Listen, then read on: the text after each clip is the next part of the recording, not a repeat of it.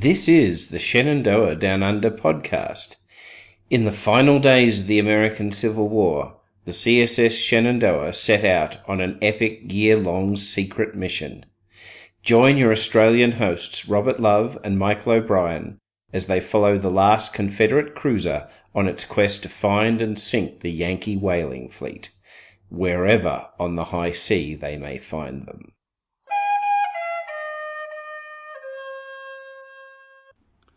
And hello, this is Shenandoah Down Under, or Confederate Pirates Save the Whales, with Rob and Bob, a Robert Love and Michael O'Brien. I'm Rob.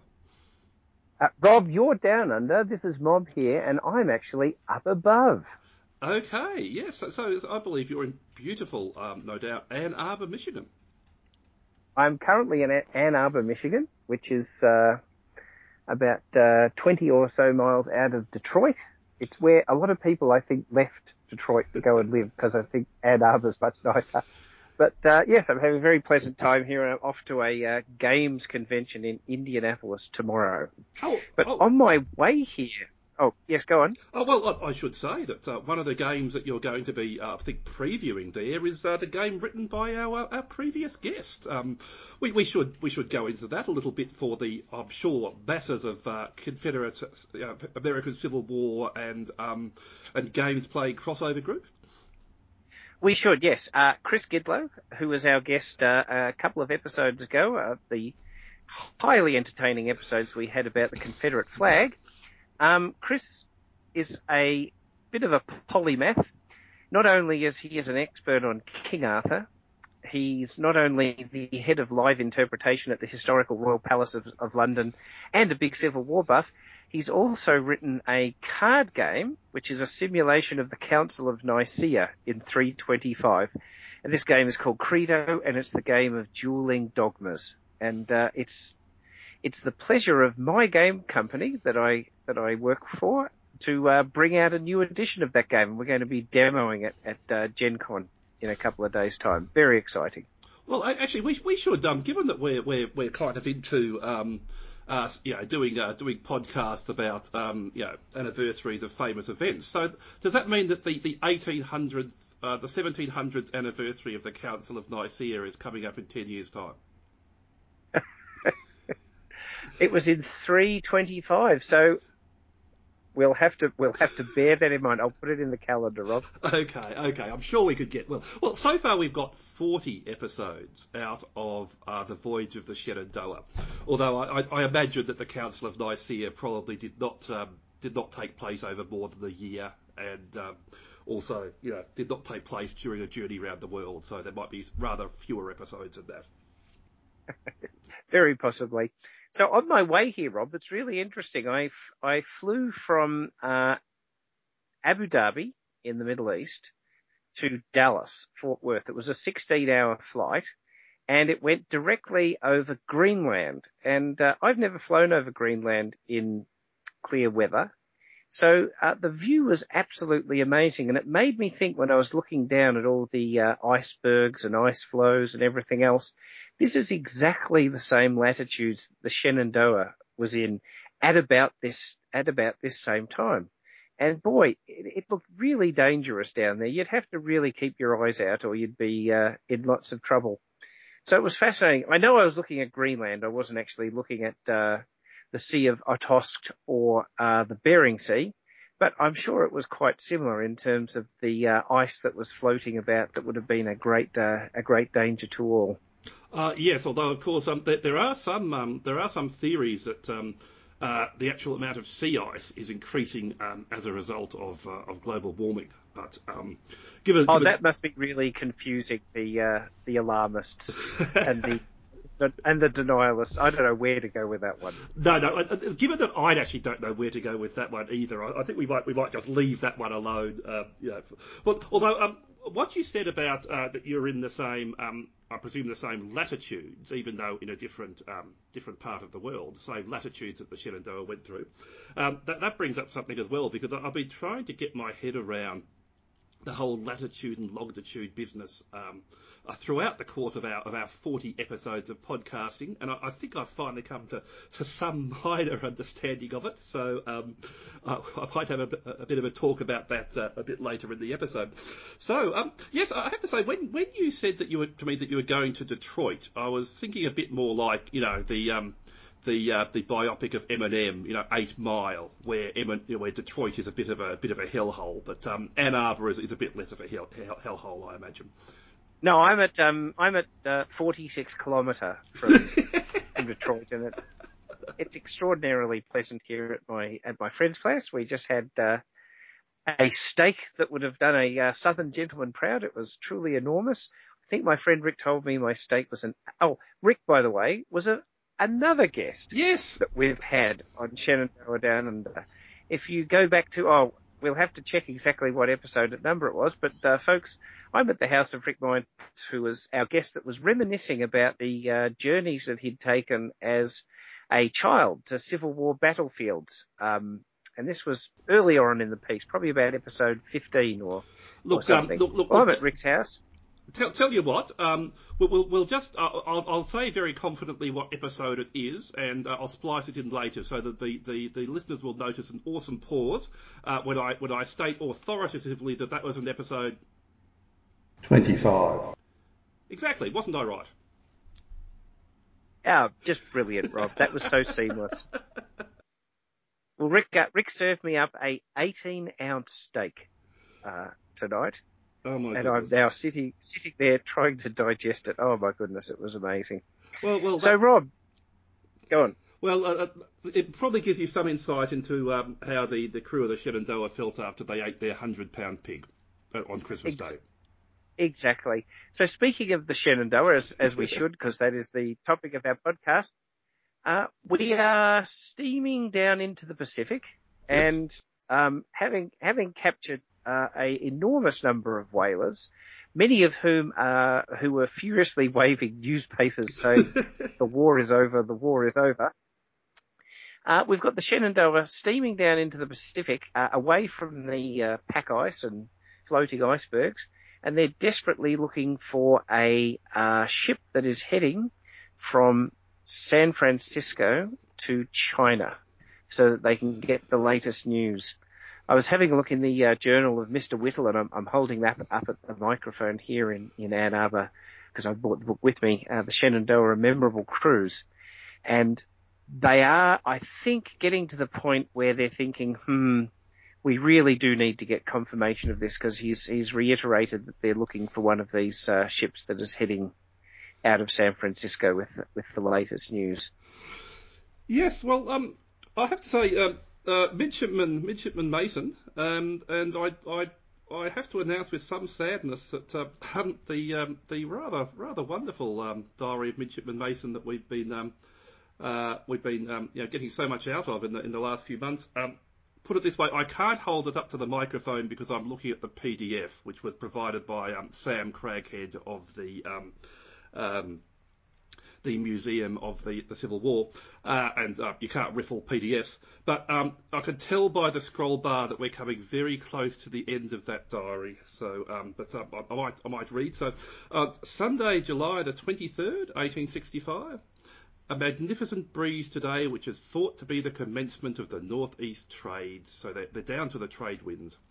We got this wind about 48 hours ago in latitude 33 about, which is rather high up for the trades, but the wind has been so steady since that I think most everyone on board is of the opinion that they are the trades.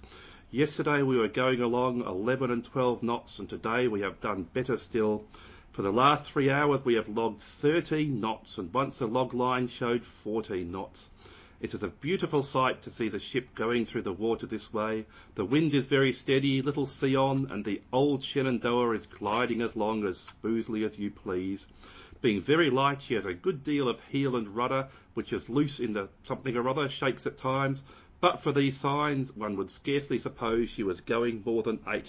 So that the loose rudder is possibly as a result of uh, the um, the little altercation that they had with an iceberg um, a couple of weeks ago, where they um, were worried that the rudder might in fact come off, which uh, which would have been bad. Yeah. interestingly, uh, Whittle doesn't mention anything about the rudder in his entry for that day, and he's having a bit more of that religious introspection that he does when I think he's thinking things are going very badly. Oh dear. Um, the next the next day, on uh, the 24th of July, uh, um, once again, the greatest pest of the ship, Henry Canning, has been reported to me for fighting and gets triced up again for three hours. And he says, I wish he was out of the ship. Oh dear. Oh dear. Uh, beyond that, uh, they go on to, and this is very, very interesting. They go on the next day um, when the they're getting what he describes as light, baffling airs. Mm. Um, so they thought they were heading towards the northeastern trades, but now that they've almost been becalmed, he says we must have been too hasty in coming to the conclusion that they were they were in the trades. They decided to exercise at general quarters. Um, they do this again, and he actually mentions that they fired their guns for the first time. Actually, this was a this was a few days earlier when they exercised at general quarters. Um, they fired two blank cartridges, and con- he says that considering this was our first time, we did remarkably well. But we need practice, and without it, we cannot expect to be perfect. So it's interesting that at this very, very late juncture, they've actually tried firing their cannons for the first time. And I'm suspecting that this relates back to the issue that they've realized that they're in some serious trouble here. Because Yes. the war really is over and they're still fighting on. Well, it, it What do you might, think, Rob? it might also be that um, again this, this doesn't seem to come up in the in the in the in Nathan's journal because he probably perhaps wasn't involved in the plans. But um, uh, Captain Waddell actually had a rather harebrained scheme to um, try and capture a battleship in the harbour of San Francisco and uh, turn the guns of the battleship um, onto the city, which um, would have been a you know, would quite possibly have almost been a successful um, surprise attack, given that the war had been over for two months and absolutely nobody was expecting it. So, um, so Waddell might have sent the message down to Whittle. Um, we perhaps need to practice firing these guns because we might actually be using them, but you know, don't tell the men because it does seem very strange to be um, practicing your guns for the first time. But I, I guess it's also reflecting that as as they get further and further um, uh, down towards um, you know the American mainland and and towards San Francisco, uh, yes, they're more likely to meet a mail packet, but um, they're also a lot more likely to meet a um, a Yankee warship, uh, which would be a much um, a much harder harder thing to um, to, to to fight than, than a whaler. Yes, because they've, uh, as as uh, as it happened a few weeks earlier, they had sent several ships off packed with uh, paroled prisoners, and at, at some point they're going to get the uh, the message out that the Shenandoah is out there. Yes, So they're they're they're, they're getting. I think they're getting to a point of being rather desperate, actually. Um, interestingly, they were very scared of firing their guns because they. He notes here that our eight-inch as they only recoiled about three or four feet. So perhaps they could have used their guns after all. Well, I don't know. I mean, you know, they they they don't really actually seem to have needed to use their guns. You know, I think it's the um, as long as you, you you've got the big gun, you, you've got the Quaker cannon, you, you don't actually need to fire it, and that, that's actually you know as a sign of um a sign of a good commander. I think Sun Sun Tzu would have approved. Yes. So they, um, they- I think they are getting to the point now where they know that bluff and subterfuge isn't going to work though, because if they actually meet a warship, they're in, they're in lot trouble. No, so so that that that that's that, that's where the Shenandoah are. You know, 150 years ago this week. Oh, now um, before I get on to my latitude and longitude piece, um, last week, last week, as you recall, um, I floated a thought bubble that um, tear a strip off. Um, might have some reference uh, to whaling because, of course, in whaling you, you do tear, tear strips off um, off um, off the whale. and I knew that there was some connection in my head, but um, uh, you know, uh, people among them um, uh, listener Barbara, who um, um, I'm also married to, said that they were pretty sure that tear a strip off means you tear a stripe off somebody, as in you know you demote them on the field for incompetence or drunkenness or you know, and then no doubt trice them up. Oh yes, I can see that one. Yep, yes, yep. Um, but um, I finally I finally remembered what it was. It actually had a connection to whaling. It's the Rowan Atkinson Hell sketch. And if you remember that sketch from uh, from from a number of years ago, it's uh, Rowan Atkinson is playing the devil and he's down in hell and he's you know telling various various you know, types of people you know the um, the, the, the, the, you know, the terrible you know, fates that are in store for them. Um, and, and one of them is he gets to whalers, I'm going to tear a strip off you. So, so there you go. So there, there, there, there was a connection. It's just not a, it's a uh, cultural connection, not a, a connection in fact. Well, there you go. so, so, so Rob, uh, you're going to tell us a bit about uh, latitude and longitude, I believe.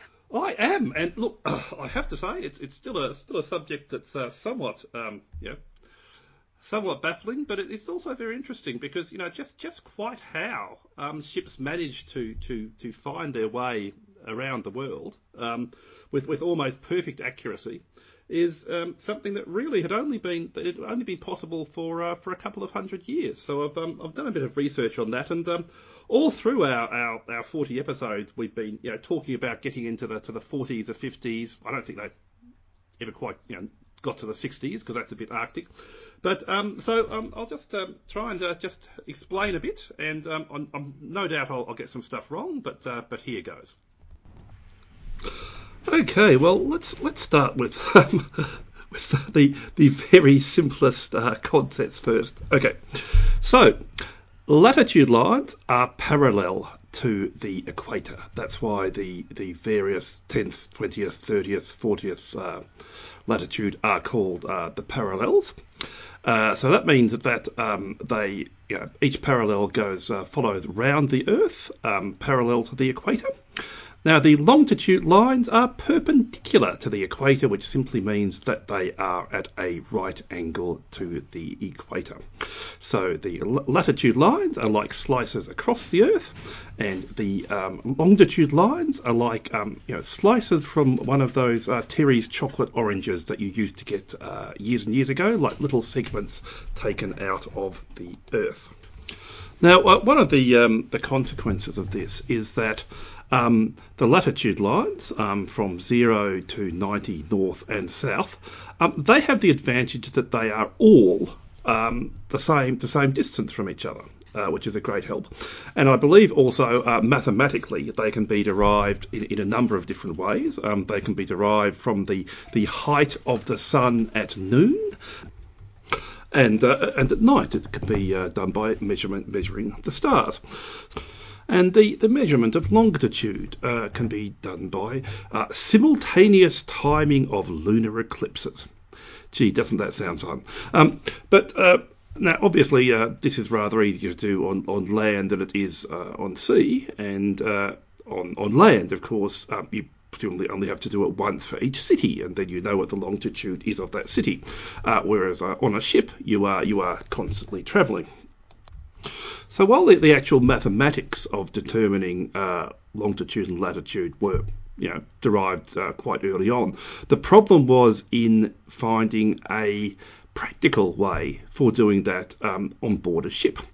And uh, again, with um, with latitude, uh, that was worked out uh, by you had tables of the, the height of the sun would reach in, in various latitudes, uh, presumably with a, an allowance for the season. And again, that, that kind of makes um, makes makes sense. If you think at the south or the north pole, the sun will not get very high above the horizon, and at certain times of the year during winter, the sun might not even get above the horizon at all. So if you have this table, and if you measure how high the, the sun gets above above the horizon at noon, and you look up your table, then you'll be able to work out what latitude uh, you are in. Now you could you could then uh, derive your longitude by what uh, what they call dead reckoning. And dead reckoning was simply in terms of you, you start from a place where you know where you are, say a port. Uh, you measure your speed and your direction going out from that port, and then by the end of that, that day, you should know theoretically where you are. Um, the problem with, with this method was that, um, well, given that they were measuring their speed by uh, throwing a log off the back of the boat and counting the knots going through that log while um, uh, sand went through an hourglass, like the days of our lives.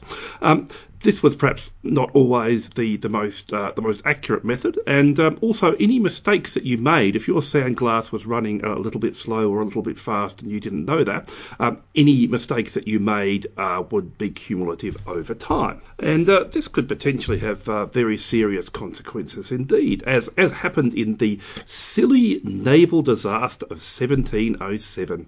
You know, generally anything with disaster in the title, yeah, doesn't uh, doesn't bode well. So um, this was uh, one of the biggest uh, naval disasters caused purely by by weather, and it was loss of four warships of the English Royal Navy on 22 October 1707. More than 1,400 sailors lost their lives. Now, now this is where this is where it gets creepy. Uh, the Scilly naval disaster was in the War of the Spanish Succession, which was, of course, when um, King Charles of Spain died um, died heirless, and, and we covered um, the the poor unfortunate life of King Charles of Spain in, in an earlier episode. He was the one who had oh one black shriveled testicle, uh, no blood in his system, and his brain I think was the, the size of a pea.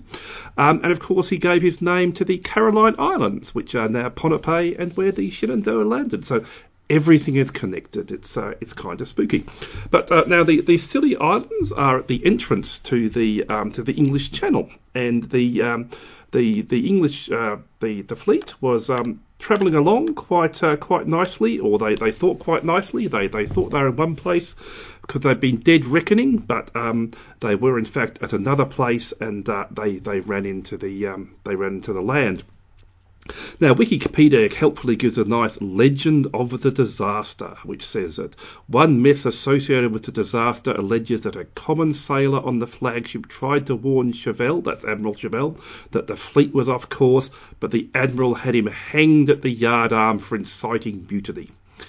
This story first appeared in the Scilly Isles in 1780 with the common sailor being a Scilly native who recognised the waters as being close to home but was punished for warning the Admiral. It was claimed that grass will never grow on the grave where Shovell was first buried at Porthellick Cove because of his tyrannical act against an islander. Uh, well, this is a nice story, but um, uh, there is no record of it happening, and um, it appears to be a bit unlikely that somebody just comes up and warns you that you're about to run onto the rocks, so you have him hung. It, it, it just seems, yeah, a little bit, a uh, little bit unlikely.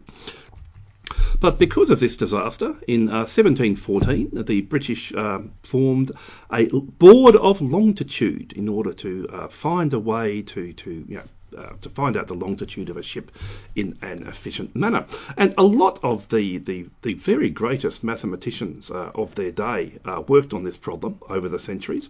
Um, uh, in 1612, Galileo, having determined the orbital periods of Jupiter's four brightest satellites, uh, Galileo proposed that with sufficient accurate knowledge of their orbits, one could use their positions as a universal clock.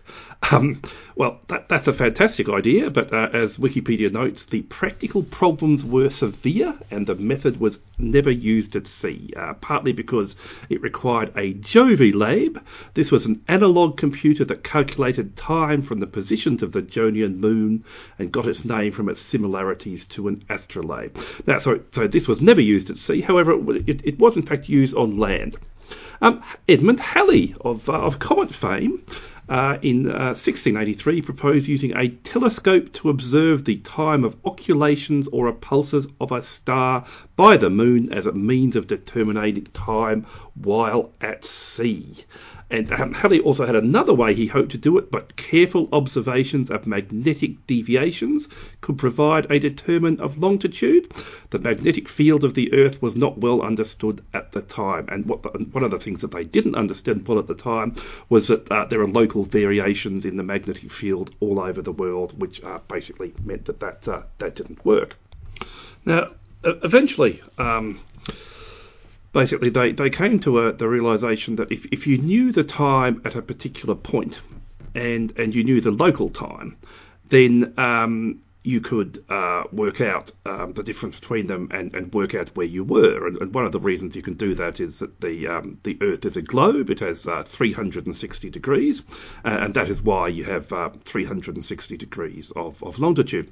And there were various. There was one main way that you could work out. Um, that you could work out the time in Greenwich. And of course, um, this was uh, the basis of Greenwich Mean Time, uh, which is still still used today in some uh, some parts of the world.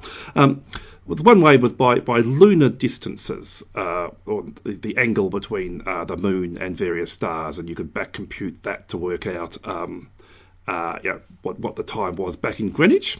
Um, but the other way to do that, um, because the calculation of lunar distances would, would, does not sound easy or fun, um, another way to do that, of course, was that if you could have a clock of sufficient accuracy that you could carry with you on your ship, a clock that you could guarantee would lose very little, if no time, as you carried it around the world, then you could use that to compare with um, the, the clock that you also had that uh, you kept at the local time, and, and you could use that to compare what longitude you were in. And because you already had the latitude, you could use those two together to, to work out exactly you were where you were on the Earth's surface. Now, the, the problem with that was that uh, timepieces in that day uh, were not notably accurate, and also most of them uh, relied on pendulums. And um, as you can imagine, um, with a ship rolling and uh, and bucketing, a, a, a pendulum-driven clock was uh, probably not not going to be able to maintain its time. Now, eventually, um, John Harrison, a Yorkshire carpenter, uh, built a marine chronometer and he built five of these things, and um, and uh, the, the, the fourth one uh, got a sea trial and satisfied all the requirements for the longitude prize. However, he was not awarded the prize and was forced to fight for his reward. And uh, there was a book a few years ago, I, I think, called Longitude, uh, which is all about uh, the fight by um, by Harrison for his re- reward.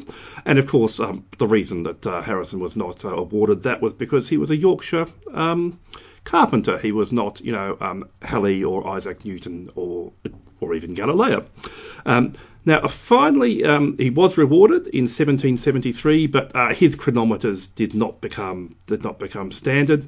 Um, they were chronometers were still very expensive in, into the 19th century, and that's why the, the method of lunar distances um, using a sextant was was also uh, you know, carried on for many years. But by the time of the uh, American Civil War, when the Shenandoah was sailing, um, you know, uh, chronometers were comparative, comparatively cheap, and the use of uh, dual chronometers um, uh, was was was a, a, highly developed technique. Um, now, in, in, order to um, uh, basically, if you have two clocks and one of them tells a different time from the other, you basically do not know which one of them is right or which one of them is wrong. And apparently, uh, because of that, there was a, a, a naval saying or a sea saying Never take two chronometers, take one or take three. And uh, look, I, I, just thought I'd finish up this uh, very brief and uh, and simple uh, explanation. At least it uh, it worked for me in working out uh, how, how, difficult it was to, to work out exactly where on you were on the Earth's surface, and, and also what a what a uh, you know what, what, what, a what a critical problem it was to get solved. But um, I thought I'd finish with a um, quotation from the Australian uh, poet Kenneth Slessor's poem uh, Five Visions of Captain Cook, and uh, this is the third vision. Two chronometers the captain had, one by Arnold that ran like mad, one by Kendall in a walnut case, poor devoted creature with a hangdog face. Arnold always hurried with a crazed click click dancing over Greenwich like a lunatic. Kendall painted faithfully his watchdog beat, climbing out of yesterday with sticky little feet. Arnold choked with appetite to wolf up time. Madly round the numerals his hands would climb. His cogs rushed over and his wheels ran miles, dragging Captain Cook to the Sandwich Isles. But Kendall dawdled in the tombstone past with a sentimental prejudice to going fast and he thought very often of a haberdasher's door and a yellow-haired boy who would knock no more. All through the night time clock talked to clock in the captain's cabin, tick tock tock, One ticked fast and one ticked slow, and time went over them a hundred years ago. I think there's something there for all of us, don't you? Okay, Rob, that was that was fascinating. You know what I what I found uh, interesting there was you talked about the chronometers that are used to calculate where you are with uh, with longitude. It was in uh, the Cyril Pearl book, which I can't hold up to the microphone because I don't have it with me, that it mentioned that every time they captured a ship, they took the ship's chronometer Yes. and uh, Captain Waddell actually had them displayed as trophies in his in his cabin. Well, he would have had uh, some 30 or so chronometers by the end, which is a pretty impressive haul, you'd have to say. Oh, that, that would be a lot of chronometers, and I, I wonder if they all, if all thirty of them kept 30, pe- kept perfect time. Although um, I think you might have to just say, uh, because yes, because um, yeah, a couple of ships that, that had to rely very had to do very precise um, calculations would take would take four chronometers, but um, I, I can't find any record of uh, of a ship that took thirty. So uh, so so the No. and, uh, And it'd be interesting to know, it'd be interesting to know where those chronometers ended up when the, when the Shenandoah came back to port. That would be something to, to track down and find out. But anyway, that's, that's something for another episode. So, well, uh, I, I think, well, yes, if they stayed with the ship and were sold to the Sultan of Zanzibar, so maybe the Sultan of Zanzibar ended up with um, with 30 ships chronometers. But um, yes, I think that that might perhaps be something that's, that's lost to the mists of time. Um, well, well, next, next week's episode, Rob, I, um, I think I will be dialing in from possibly from, uh, Abu Dhabi in the Oh. Middle East. so you're going back to the pirate coast. Oh, look, look. I- e- I am. Every, everything is connected. Yes, there, there, there is you know, synchronicity, etc., etc., all, all across the world. But, um, but this has been your helping of, uh, of synchronicity for this week. So uh, once again, this has been Shenandoah Down Under or Confederate Pirates Save the Whales with Robert Mob, Robert Love, and Michael O'Brien. I'm Rob. And I'm Bob, and we'll catch you next week. Tally ho. And ahoy. okay.